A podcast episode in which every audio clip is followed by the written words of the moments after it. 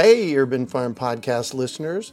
If you're as passionate about preserving the bounty of each season as we are, hey, I canned my first peaches at the age of 18, and that was a long time ago, then you're going to love what our friends over at Denali Canning have in store for you. They're on a mission to spread the love and knowledge of food preservation, and they're inviting you to join the journey for free. Right now, Denali Canning is offering free canning lids to anyone who wants to dive deeper into the world of food preservation. Yes, you heard that right, absolutely free. It's the perfect opportunity for both seasoned canners and those curious about starting. Denali is about quality, reliability, and supporting the canning community, ensuring that you get the best results every time you preserve. So why not give it a try? Visit denalicanning.com forward slash free to claim your free lids and start your preserving adventures today. That's denalicanning.com forward slash free.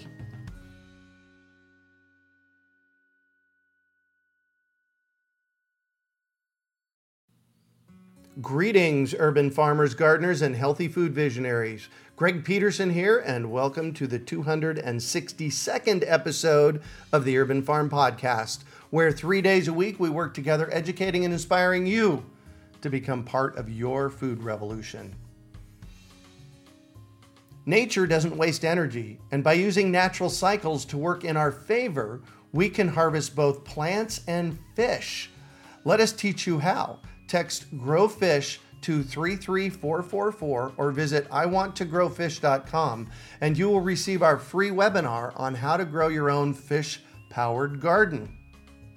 Today on our podcast, we have someone who is developing solutions for our growing mediums. We're talking to Bill Sadler about nutrition to the soil and plants. Bill began farming at the age of eight when, under the watchful eye of his father, he both successfully managed his own tomato and vegetable stand, selling his own harvests, and helped raise Nubian dairy goats on the family farm. When his family purchased a large farm in rural Missouri, he and his father developed a cattle operation and planted their own vineyard. His father's pioneering influence and background in agriculture and sustainable farming led Bill to appreciate these methods long before they were cool. Bill earned his PhD in biochemistry and with skills has proven a problem solver, focuses on developing green and sustainable solutions for a wide range of products and services. Welcome to the show today, Bill. Hey, it's great to be here, Greg. So I shared a bit about you. Can you fill in the blanks for us and share more about the path you took to get where you're at today? Yeah, I think the the big path is I grew up in a family that honored nature. Mm, nice. Outdoors people, loved to be part of it, grew up fishing, grew up doing a lot of things kind of outdoors. This whole indoor culture of video games and all that certainly precedes me, but it was a wonderful way and and learned and I think got a good appreciation of what mother nature's trying to do and and then when I added my science background began to understand I think more of the maybe the technical ways mother nature works together and does things and just found it exciting. And I guess at the end of the day, not sure the I'll call it the modern farming techniques are uh, respecting maybe all that that was about, and uh-huh. I think continue to see holes and problems in the long-term approach and continue to want to develop products and help people understand there is probably a little simpler and maybe frankly a lot better way yeah. uh, to look at how, how these things work together and it seems like one of the things that larger agriculture does is uses soil up. Yeah, I think there was a time when a farmer looked at his soil and he could say year over year it's getting a little better than it was the year before. Uh-huh. I think today we're like you said using it up. I call it mining. All right. Is they're kind of mining the soil away and and hard pans are getting deeper, takes more chemicals, takes more fertilizer and I think the big thing that's been lost is that we've kind of forgotten the biology that's beneath our feet. And I always try to tell people you can appreciate what's on top, but generally, what you need to understand, there's probably as much or more going on beneath. Yeah. And when you put it in perspective to that, you get kind of a whole different view that it's probably something we just have not given its share its fair share of. Right. Right. Well, and I love what you said in your intro, your science background. I, I actually have a long, deep science background as well. I, in the 70s and 80s, when I was studying in school, that's what I was most curious about. So, how has that science background helped you, uh, you know, kind of develop into what you are today? Well, I think what it's helped me do is appreciate the connections. And this could be everything from technology and how it leads to a product or technology and how it leads uh, to a solution. Mm-hmm. But I think the science helped me understand why things we learn in one place can help us in another. For part of my career, I managed a zoological group that has helped a lot of endangered animals, in my opinion. Wow. And we had a science called comparative nutrition because when you've only got 600 of something left, you can't kind of model or test those. You know, you have to use things that are right. closely related. And I think that connection has helped me in the soils and understanding that there are things that we know about other systems that now, when you look at the soil, go, aha, that probably what we know over here a little better is likely happening over here. Yeah. So, what are the consequences? What do we need to do to make that likely get better, even though you don't have maybe all the data, but you've got enough, you think and hope, to direct you in the right direction? Right. Perfect. Did you use the word comparative nutrition a little while ago? I did. Yeah. Tell me about that. Well, when you study an elephant, you know, they're kind of hard to do certain things with. They take up a lot of space, you know, Uh-huh. and all that. So what you find out is that a horse and a guinea pig are frankly quite closely related digestively in their system. So what you do is you have a lot more information about both of those. So you begin to incorporate the knowledge of what those animals you know a lot more about and make sure you're following those rules in other animals. And Ah. what you try to do is find matches and comparisons. Oh, So- interesting. Wow. So I think soils have the same thing. For years, we never thought the our microbiome, the bacteria that live with us, was all that important. mm-hmm. Today, they're thinking about calling it the next major organ in your body. Right. Basically, all the bacteria that live with you. Well, geez, what's the soil loaded with? A whole host of bacteria that actually associate themselves with plants. Mm-hmm. So, wow. So, did Mother Nature really create a different model, or did she really just tweak the one she had? So, Right. animals and humans have their set of microbes. Guess what? Not too hard to believe that plants might have their own Their set. own set as And- well.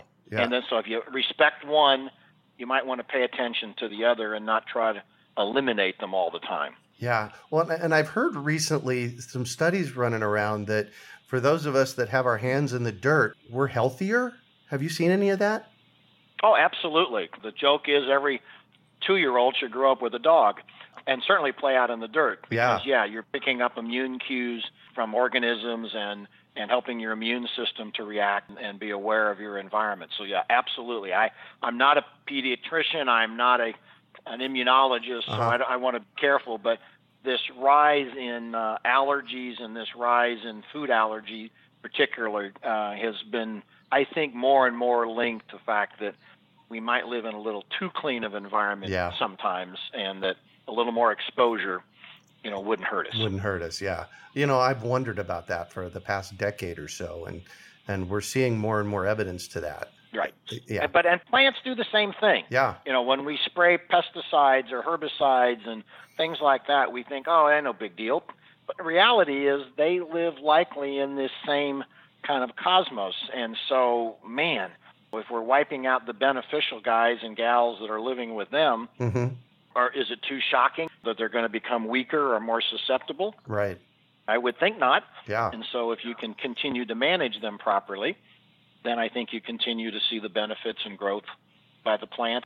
It's an aesthetic. It could be a flower. It could be a tomato. Immaterial, Right. but probably the same biology is occurring in all. Yeah. We're here to talk about soil, and I get this question a lot. What's the difference between soil and dirt?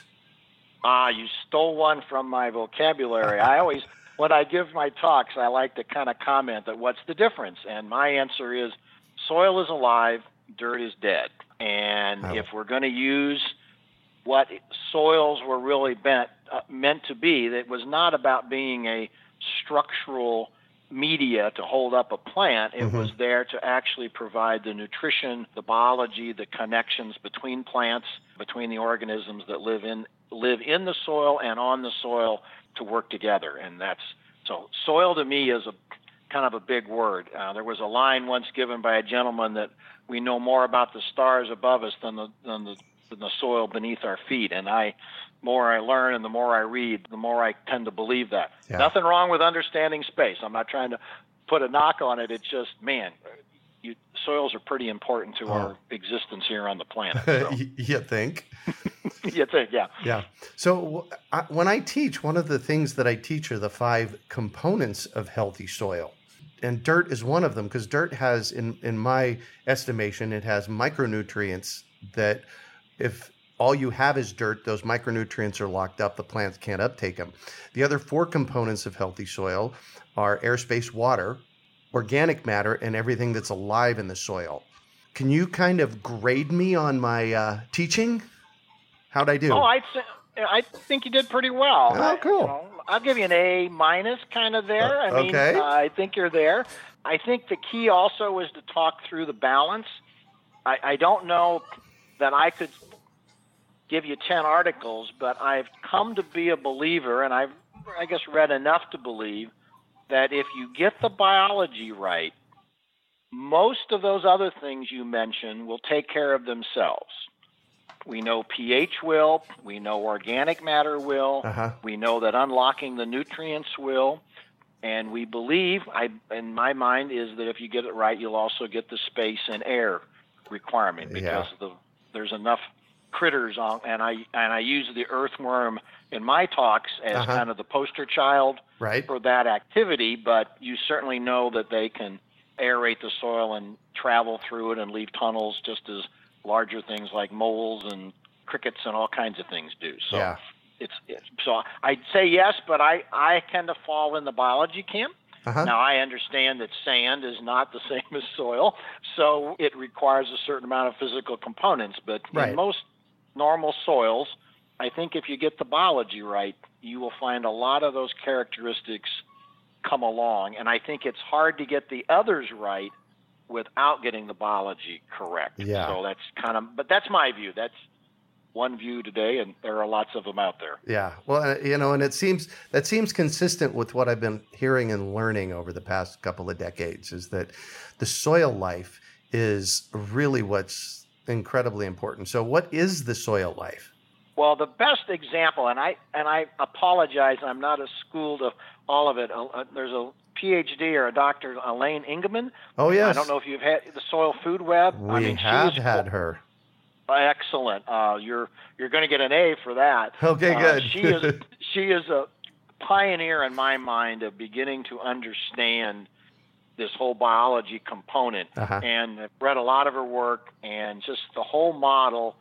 I think her estimate, and she may have updated it since I last read, but some 25,000 species likely live in the soil. Wow. Uh, things that you can see with the naked eye, and a lot of things you can't. And a lot of things that might look like a moving speck of dust on your desk are all pretty important things in this whole ecosystem that is in, the, in essence, in the soil. Yeah. And when you break that, then you know you break a whole set of things. It's not just one organism leaving. You're going to impact a whole bunch of things. And again, lots of examples on the top side of the soil about wolves disappearing from Yellowstone and Oh, right. what happens when they come back and all the things. So when you really start knowing the big ones, you begin to understand that the little ones probably are are have importance as well. Yeah. So that to me is what. So Elaine has been a great pioneer in that, and uh, Mhm. that's kind of what I think of. It's a whole family, and they're all kind of working with and against each other. Right. It is eat or be eaten kind of a thing down there, probably. hmm But it is what drives the nutrition, and then what drives the nutrient availability that ends up what the plants are doing. So you said that there are 25,000 or so different species that can grow in the soil. Can you kind of group them? Right. Yeah. I'll do it in one term, and then I'll kind of talk about it in another way as well. Okay, please. You've got bacteria, Uh, you've got single cell organisms like protozoa, amoeba. You have the funguses, which is where your mycorrhiza uh, will fit in. You then move into a whole class of, I guess I'll have to begin calling them invertebrates, but insects, lots of little creatures that walk and crawl and move that are quite prevalent. And then you move into things like earthworms and crickets and things that are larger and visible. And the ones that are frequently forgotten are ones that don't always appear. A robin, a mole, are all really part of the Oh, ecosystem. A toad that's digging his hole, a snake, all are part of this ecosystem that are growing, are providing a, a connection. Yeah. And so a guy once told me, stop and look and, and watch, and you will be amazed what life exists in those environments. And the plants are merely a, a in my view, kind of a beneficiary, but they also provide a huge benefit to that soil biology. Yeah. Wow, that's quite the list. Bacteria, single cell organisms, fungus, which is where the mycorrhiza is at, insects, worms, vertebrates, invertebrates, Mhm. all working together to have us have us have healthy soil. Right. And then the plants, a fact that is not maybe not known or missed is that a plant could easily produce up to 50 to 60% of the sugars it makes from sunlight hmm and actually exude them out into the soil through its root system. Oh my gosh! Wow. And that's in most people would when I ask that question, most people say three, five, seven, but it is very large, and it's the one thing the bacteria, particularly, are looking for is Mhm. they need the sugar or energy, so they can grow and multiply along the root system. And once they become healthy, then they become the base of the food chain, so to speak, Mhm. so that all the other things that we are interested in begin to happen. So they get fed on, they consume other things, you know, it begins the whole cycle of, of, of life at that particular point. Yeah. And so what we're looking to do is to create a healthy balance of the list of crew that live in our soil. That's my view, and the and I think Elaine would agree because I hope it's from her work. Yeah. The good news is uh, each plant has a kind of different family it likes to keep next to it. Mm. because because of what that plant likes to do. Now the really good news is we don't have to figure that out right now because the plants and the bacteria and the organisms figured that out probably 30 40 million years ago. nice. So the good thing we need to do is just provide an environment for those things to thrive and then the plants and they will then figure out what they need to sort out and do. Mhm. So I think our job is to provide the core nutrients or provide the environment where they can then thrive and then hope and then hopefully but I think I've watched it will then kind of take off from there and the plants will then develop their own relationship and that's what you're after. Yeah. That's how the great prairies and the great forest of all the globe were they were here long before I'll say man showed up to quote improve them Right. and I put that in quotes. You didn't see that, but I was kind of quoting that. so we know it works. It's just a matter of letting it work. Yeah. Wow. I'm going to put you on the spot here. If there was one thing that we could do in our garden to cr- start creating healthy soil, it, it, can it be boiled down to one like one thing that's that's the thing? Well, if it was one product, I would probably have to vote for compost. Mm-hmm. But if I was giving it to you in a little broader basis, I would probably say the one big thing is feed it. You got a pet at home, you put out food every day. Mm-hmm. Give the soil some food. Mm. Let and what you're really doing is feeding this population and let it begin to grow and do its thing. So that would be my one simple kind of hopefully answer. And if you could only choose one product, then I'd probably choose compost at the first, but it, it will run you short of where you want to go. That's why we'll, you know, talk about some other things likely here. But feed, I think, treat it like a pet. Mm-hmm. It's a feed it, care for it that way. Great. So let's go ahead and go there. How do we feed our soil? Well, as as you are well aware, we chatted earlier. We have a new website, gardenmakers.com, Uh huh. and one of the things we tried to do is to first give total transparency to the producer so they can look at everything that's in their fertilizer. If you're not aware, many, many fertilizers are have a lot of carriers in them, particularly Right. the chemical based ones that you Yep. never know what they are. Right. In our case, down to the last piece, we tell you everything that's in the fertilizer. So we think that's pretty awesome. But Mhm. then the second awesome for us is people have their own garden, they want to add certain things, they've read about certain things. So our job is to provide a broad list of those unique fertilizer type ingredients and let you formulate your very own fertilizer the exact way you want to do it. Wow. We give you guidelines, we give you opportunity to, you know, we, we will help you along, so to speak, Mhm. but at the same time, we're not here to judge or over recommend. You pick what you think is right. If you want to choose one of our standard formulas, perfect. That's probably a good place to start. But Yeah. if you want to add this or tweak it with this, feel free to do so. And I think we're the first site that's up and available to do that for customers, and they can literally customize. I think up that as low as a five pound bag. Uh, Wow. that, of what you might want for your garden or your flowers or whatever you'd like. Right. And I think that's kind of important in this feeding source. You're going to use things that are going to be successful for you and your soil, and you ought to have the ability to go get them and, and buy them. I think the way you know when you kind of want. Yeah. Wow. What's your uh, website? Gardenmaker.com. Perfect. Perfect. So, if I was going to your website and ordering something, what kinds of things are in these fertilizers to feed? Because generally we think about fertilizers to feed the plants, but that's not what I'm hearing. What I'm hearing you tell us is that we want to feed the soil. So, what kinds of things would we see in your products that feed the soil? Right.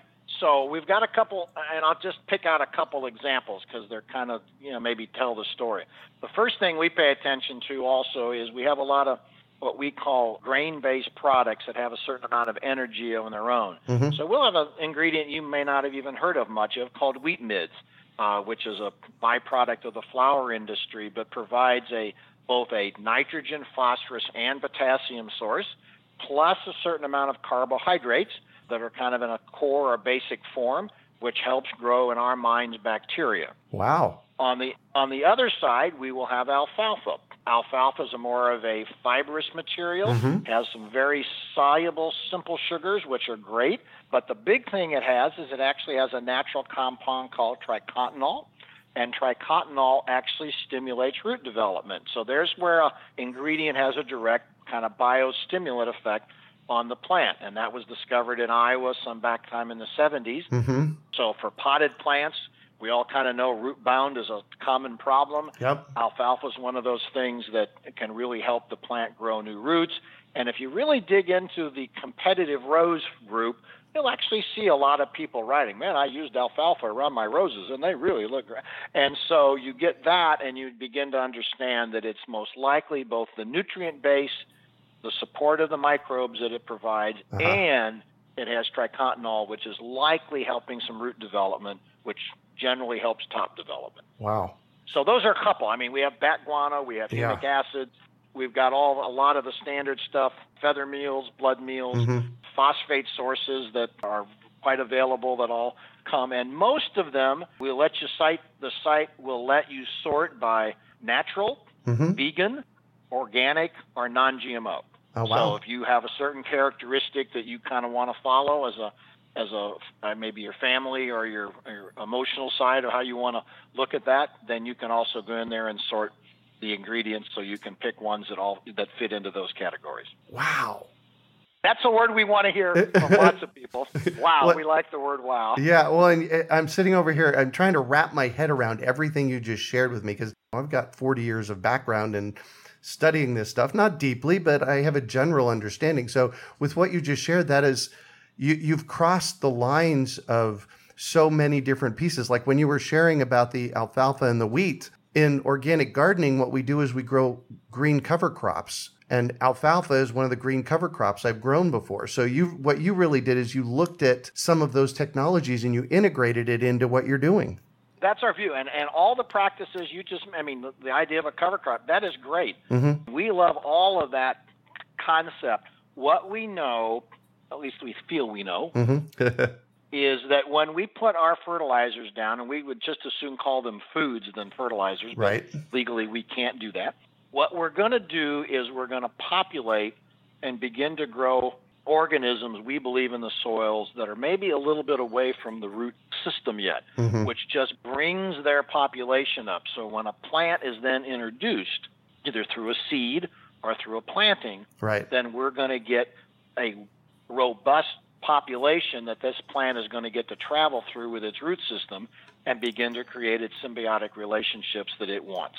So the key is to make sure that as many members are there that they can support and colonize even in a greater extent. Mhm. But without them there, then it's harder and harder for the plant to be successful. Got it. And what I hear you saying, kind of not even saying, but alluding to, is the the more microbiology that we have in the soil, the better off we are. Yes, I mean there, and I lose track of the number. It's like if you're actually counting organisms, you know, it's you know ten to the ninth, ten to the tenth Yeah. per gram of soil or something. So yeah, we're we're after an enormous population and everything that's been known of looking at native prairies or native forest soils, though very different in their populations, are teeming, literally teeming with microbiology Mhm. and what's really going on with the root system and rotting trees and all of that. I always tell one little quick story, and I think you like stories. Absolutely. Bring it. Rainforest soils are really quite poor. Right. People would think of them as rich, but no, they're really poor because the soil, that ecosystem keeps its nutrient base in its canopy. But when a tree falls, it doesn't last very long. Mm. I mean, because the goal of a rainforest is to convert those nutrients back up into canopy. So it has a whole system. Temperate soils tend to be a little different. We tend to keep more of our nutrition both in the soil and on top. So a little more of a balance. Right. And that's just the difference of how different ecosystems have evolved, but they've all evolved around the biology. So the great prairies of the of the Midwest and the western states were very this black, deep, rich soil full of humic acid and all the microbes were all there to support that incredible grass system. But those grass systems had probably as much below ground as they had above ground, Mhm. And that is what made them successful. Um, you know, in doing what they evolved into their eco. Wow. So these organic fertilizers, but really the organic soil foods that you're creating, how do we use them most effectively? Well, I think the key here is, and you're going to ask me a question I'm going to get a little bit frequently, hmm is way better than a lot all at once. So the key of an organic system to me is again, think of the pet. Did you Mhm. put out the year's supply of dog food yesterday and then you don't feed her for or him for a year? No, of course not. So here is the same thing. A little bit all the time seems to be one of the models, particularly if we're reclamating or we think we're not where we want to be. Uh-huh. So you want to keep adding to it. In fact, I did a little personal experiment. This is probably even hard of me to call it an experiment. I had not fertilized my lawn for about two years Mhm. because I was curious how long the residue of what I had put down years before was lasting.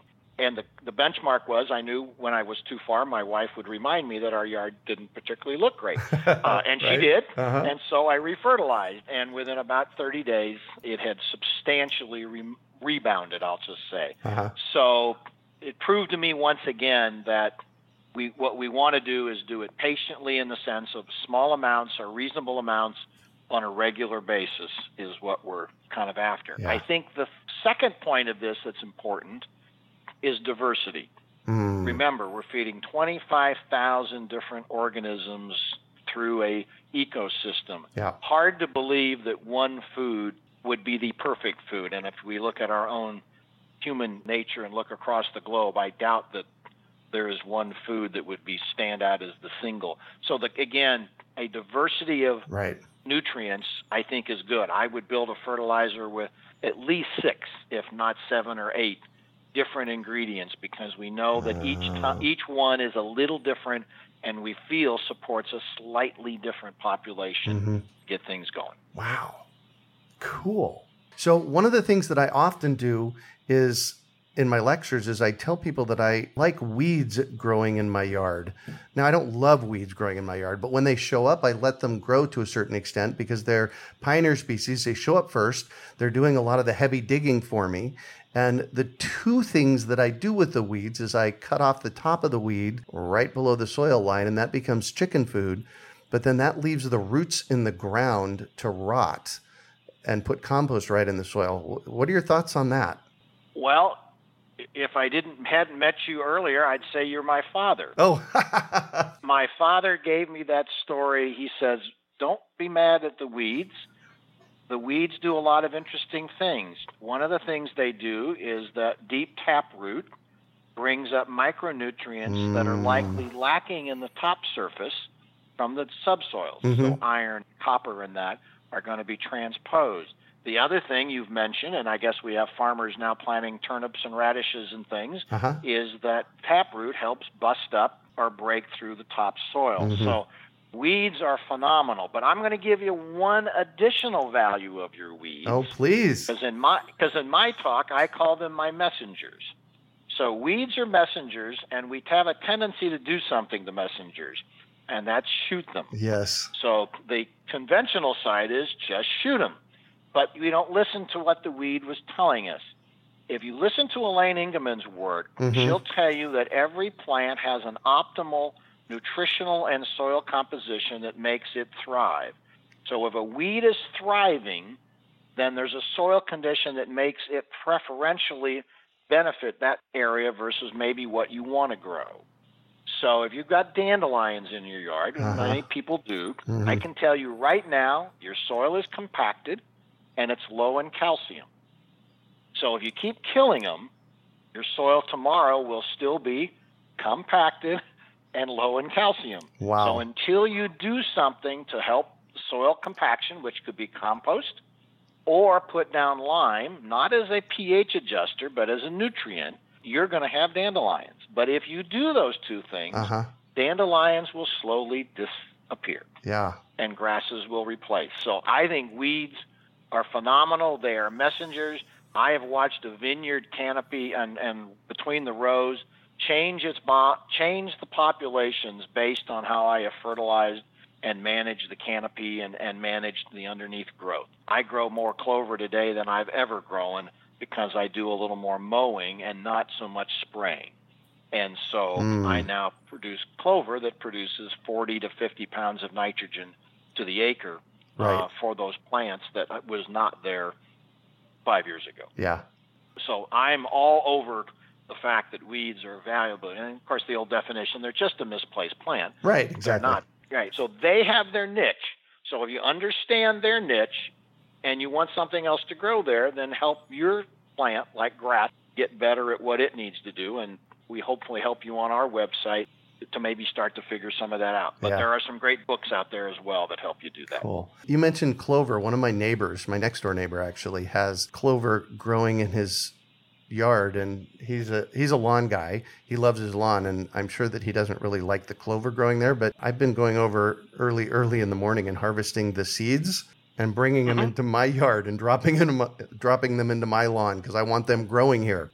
Well, the good news would be is if you don't have clover and want it, again, you might want to look at what you do have uh-huh. because clovers should be pretty compatible in a I don't say well balanced, but in a more organic format. Most people get more clover than they kind of want because they they do work quite well together in those kind of systems. Mm-hmm. So as you get maybe more organic compost, more organic matter in the soil, clover should. And remember, they spread and have deep roots, so oh, nice, they, uh, yeah. They, they should get there once you get them. They should spread reasonably well. Yeah. Cool. Well, so I want you to spend a couple of minutes and tell me about Garden Maker Naturals. Well, Garden Maker Naturals was the, I guess, the brainchild of a lot of different people. But what we wanted to do was to give gardeners, and particularly, I think, people that want to look at the natural approach, mm-hmm a site that they just didn't have to come by what was there.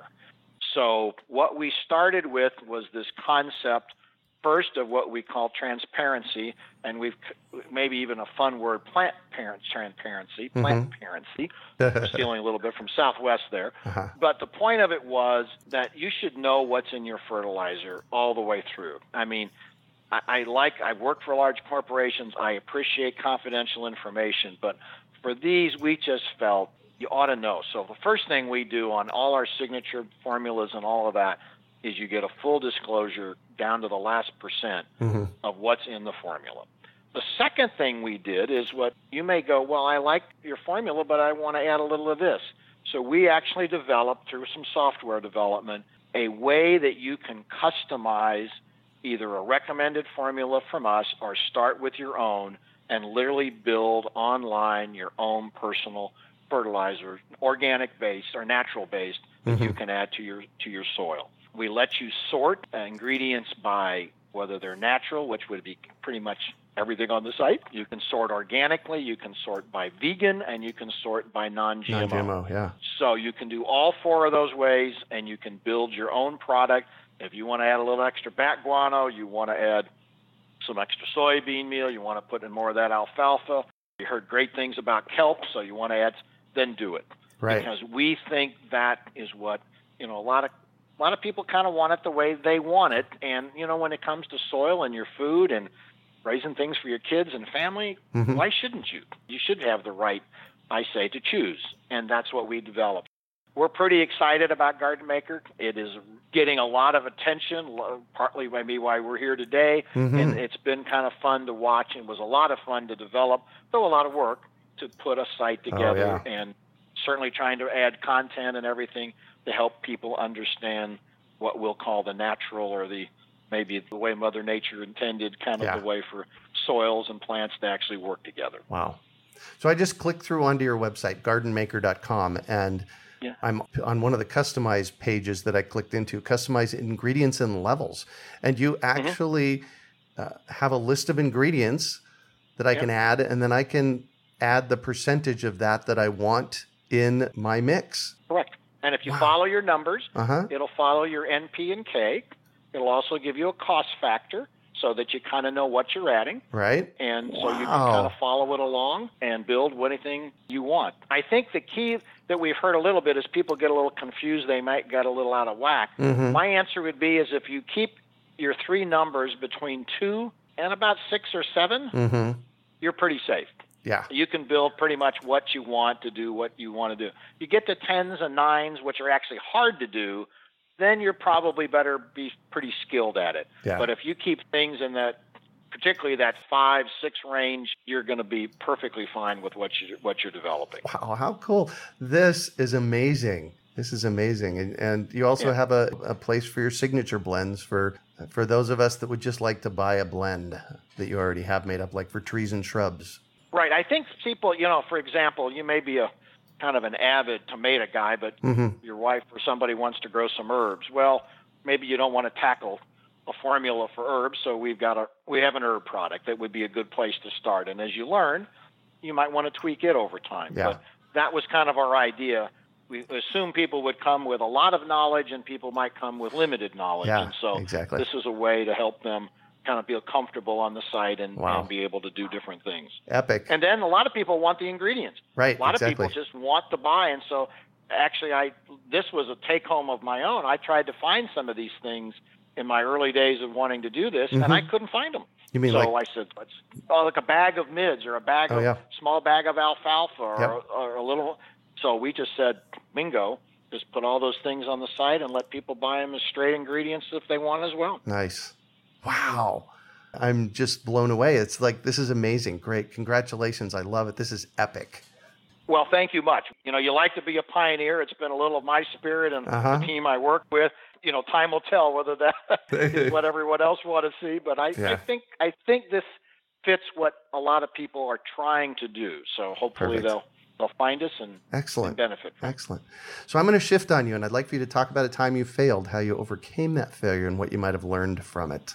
There have been many, let's just say, and I am a guy who, in my business life and my career, have don't find failure a fault. Just a uh, failure is something you should recognize, identify, and then fix and move on. Yeah. But I'm going to tell a garden one. When I first started gardening with organic materials like we're talking about, I had great success the first year, and I'm and I'm a guy, and you know what guys do is you know a little was good the first year, then Oh, a what, two three times got to be better, got to be better next year, right? Right. Well, and I killed a bunch of plants.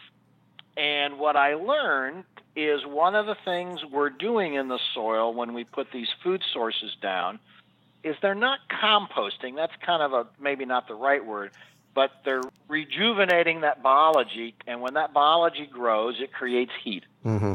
And basically, what I did is I didn't chemically burn my plants. I steamed them Oh yes. uh, and got the soil too warm Mhm. and basically killed them and had to explain to a daughter who had raised all these plants oh my from gosh. seed in the basement and all of that but overcame that and then got a real lesson in you need to be patient Yeah. lots more isn't always better Mm-hmm. and also don't stop you learn you need to move on next year you'll plan them differently and next year you'll learn better Yeah. what to do so that Yeah. was that, that was at least one of and there was a long list of things Oh, that yeah. have not been Yeah. successful It goes on and on. i thought that was a good one for the garden community Absolutely. So, what do you consider your biggest success?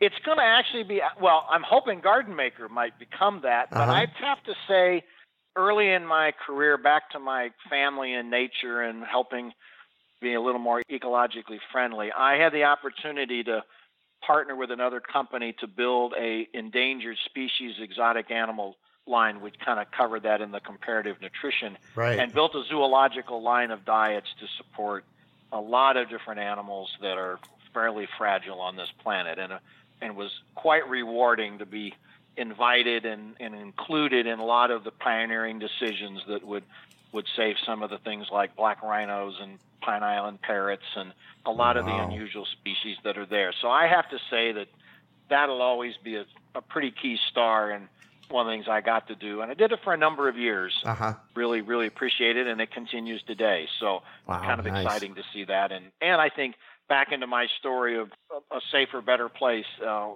you know, diversity is kind of what makes this planet work, and Mhm. certainly losing diversity is not can't be viewed as positive. Yeah. What drives you? I would say when I was younger, uh, I guess success and moving quickly and all that. As I have aged a bit, I would say what drives me is, I guess, the the comfort of hopefully helping things work better. Uh, maybe there'll be a day, and there will be when I'm gone. I really find working on projects that help people achieve what they want to do and what makes them happy is just rewarding all the heck. I Mm. just really enjoy coming up with products or talking to people on how they got, want to garden or because they get so excited about seeing the opportunities and that is I think what really really drives me Yeah. um, going. There's a lot. There's a, there's a lot there, isn't there? I hope so. It is Yeah. really about friendship and community and all of that that goes with it. It Yeah. really is what, you know, as I said earlier on, it was probably a little more financial, a little more harder, Yeah. and over time that has really mellowed to a to a different approach. I love it. So, if you could recommend one book, what would it be and why? I'm going to have some fun with you here, All right. uh, and it is this is not out of school. Probably the book that I, and I'm not a I'm an avid article reader, but I'm not always an avid book reader. Uh huh. And I fell in love with the Lord of the Rings many, Oh, many, many good. years ago. Uh huh. And I thought about when you I knew about this question, and I said, how can a gardener not like a book where one of the heroes is an action figure gardener? How can you just not love the fact that a gardener saves the world? Yeah. So, and my grandson's name is Sam, so we have a lot of fun with Oh, Sam nice. the garden gardener. So I think that's the book. Now, Yeah. on a technical basis, Mm-hmm. a book by Paul Tukey called The Organic Lawn Manual is probably high Ah. on my list as well because I got to know Paul as he was writing that and then many years after. And, I, and to see the passion of what he was desiring to do and seeing it come to fruition for him Mm-hmm. and the message it delivered was was also quite positive and and I probably another one of the books I look at though certainly a very different fiction versus you know nonfiction but uh, but certainly a, a great and as I said, for me, because I knew the man that wrote it and the the passion he had for the subject he was he was really uh, you know writing about. So Right. that was kind of neat. Yeah, so I'm going to throw a curveball here at you on this one, given that you brought up the organic lawn manual. One of the things that is recommended by home stores and gardeners and, and everybody is to once a year go in and dethatch your lawn. And I have seen over and over and over again that lawns have a tendency to fail after that because a lot of the organic matter is being taken away. Do you have a, did you have two cents worth on that? Yeah, might even give you a quarter on this one. All right. First of all, thatch is not grass clippings. Uh-huh. People tend to think it is. It's actually dying plants. And if you have an organic system, you don't need to dethatch. The earthworms and the critters will take care of all the thatch for you. So the Oh. only time I recommend dethatching is at the beginning if you had a fairly chemically based lawn system and you have thatch. And this goes for aeration as well. Yeah. I'm not a big fan after, but at the beginning, there might be a logic to dethatch it, core aerate it, replant it, and then apply mm-hmm. organic fertilizers. My hope would be is that's the last time you will ever need to Yeah. do it because I don't like it. I am with you. It adds to the organic Got it. And if your soil is balanced, it should be getting rid of that for you. And again, you you need to look at weeds and you need to look at a lot of attributes. As I think I said earlier, sometimes you just need to stop and look Yeah. and listen to what's going on and observe, and you will Yeah. learn a lot about what is kind of going on. Yeah. One of the things that I've, and I'm not a great big fan of lawns, especially here in the desert. You know, we're Oh here, no, we're here in we're here in Phoenix, Arizona, and there are tens of thousands of acres of lawns here in Phoenix. And I've been trying to get people to convert their lawns to edibles. But one of the things that I've been doing with my lawns is I've been harvesting the seeds of my plants, like I mentioned the clover earlier, parsley, those kinds of things, and I've been adding them into my lawn area so that when that I get this biodiversity of other things growing in my lawn and then when I do have lawn clippings once a month or so that's what goes to feed the chickens so there's a more biodiverse food source going to the chickens Yeah, makes sense. Yeah. Makes sense. I mean, I'm a Midwestern guy, so we are fortunate to be able to grow a certain amount of grasses and that reasonably easily. Mhm. But no, lawns are a, I think environmentally, I will step on somebody's toes, I'm sure, are actually not a very sound yeah investment. Uh, they consume an enormous amount of resources, tend to want to grow monocultures yep which you've just described you're not trying to do, but that's typically what a lawn is about. And monocultures are just fighting Mother Nature. And the way we beat Mother Nature is through energy. So we are consuming a mind limited resource of energy Yep. in order to have a lawn, when in reality, I think if you looked at the big scheme of things, you'd look at that and go, hmm, probably not where we want to get too carried away with. yeah Aesthetically, they can be very pleasing. I don't disagree yeah but they were a formation from meadows, right and meadows are not monocultures. yeah If you ever look and walk through a meadow, you will find hundreds and hundreds of plants and much diverse biology that lives with it. And that is very different ecosystem than what I would call a lawn. right And so Yeah, exactly. Well, thank you for that. I I, uh, I like to rant a little bit about lawns, and that was a good one. So, so what one final piece of advice do you have for our listeners? both personally and for your garden, it's patience. Hmm, Just be patient. It will work. It is proven over and over. Just enjoy it. Don't try to rush it. And and I and I think that would be probably the best advice I could give both to people and certainly in my life I've hopefully gained some along the way. Yeah. I don't think I got a heavy dose at the front end. So I think some patience and help just try things, don't sweat the details, Mhm. just work at it and I think you'll be rewarded. A guy once told me, and it was a guy. He says you will gain your passion for naturals and organics at the back end, not the front end. He says you will do it because Oh. you're interested, but you will gain your passion once you see it work. And that is that advice I would give people. If you want to do it, do it. But if you think you're excited about it now, wait till you see tomatoes grow nine feet tall. Wait till you see a beautiful green lawn without any chemicals. then you will really begin to understand what the passion of organics and natural and those kind of things really yeah. are. So don't get in a hurry. Wow, you wowed me again. it's it's been fun. Yes. Yeah. Well, thank you so much for joining us on the show today, Bill. It's been a great pleasure. You can tell I have a little gift of gab, I guess. So enjoyed the chatting and hope the people that listen get something out of it. Yeah. Um, and best luck moving forward. Thanks. And and you provided us with some amazing information. So how can our listeners get a hold of you? Back through the website, gardenmakers.com will be the best place to leave a message. Perfect. You can find show notes from today's podcast at urbanfarm.org forward slash garden maker. Well, that's it for today. Thanks for joining us on the Urban Farm Podcast. Do you want to save money at the grocery store, eat more organic, whole foods, cultivate food security, and feel more connected to the earth? If so, then growing your own food is a no brainer. You wouldn't believe how many people come to me claiming that they can't grow their own food. They think they don't have enough space, that they're too busy, or that they simply don't have what it takes. Perhaps you've fallen for one of these gardening myths. If you think you can't grow food, or if you think the only food that you have access to is what you buy in the grocery store, I have a life changing webinar that you need to see. It's free and will help you unearth your inner gardener. I've helped thousands of people just like you learn to grow their own food, and I'm speaking from my own experience when I say that with the right knowledge in place, there is no such thing as a black thumb. With this webinar, you can begin making your garden dreams come true and start growing delicious, nutritious food for your family.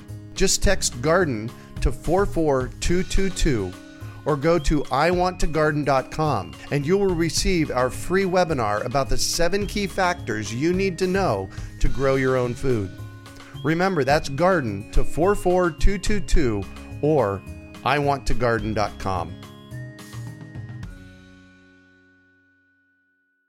We hope you enjoyed today's episode of the Urban Farm Podcast. Remember to listen three days a week for tips, advice, and resources to help you on your journey with urban farming. You can find us on the web at urbanfarm.org or send us an email to podcast at urbanfarm.org. In the words of Vincent van Gogh, great things are done by a series of small things brought together. Be encouraged that with each lesson learned and skill developed, you are one step closer in the direction of your dreams. Hey, Urban Farm Podcast listeners. If you're as passionate about preserving the bounty of each season as we are, hey, I canned my first peaches at the age of 18, and that was a long time ago then you're going to love what our friends over at Denali Canning have in store for you. They're on a mission to spread the love and knowledge of food preservation, and they're inviting you to join the journey for free. Right now, Denali Canning is offering free canning lids to anyone who wants to dive deeper into the world of food preservation. Yes, you heard that right, absolutely free.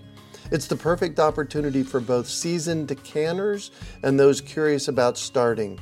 Denali is about quality, reliability, and supporting the canning community, ensuring that you get the best results every time you preserve. So why not give it a try? Visit denalicanning.com forward slash free to claim your free lids and start your preserving adventures today. That's denalicanning.com forward slash free.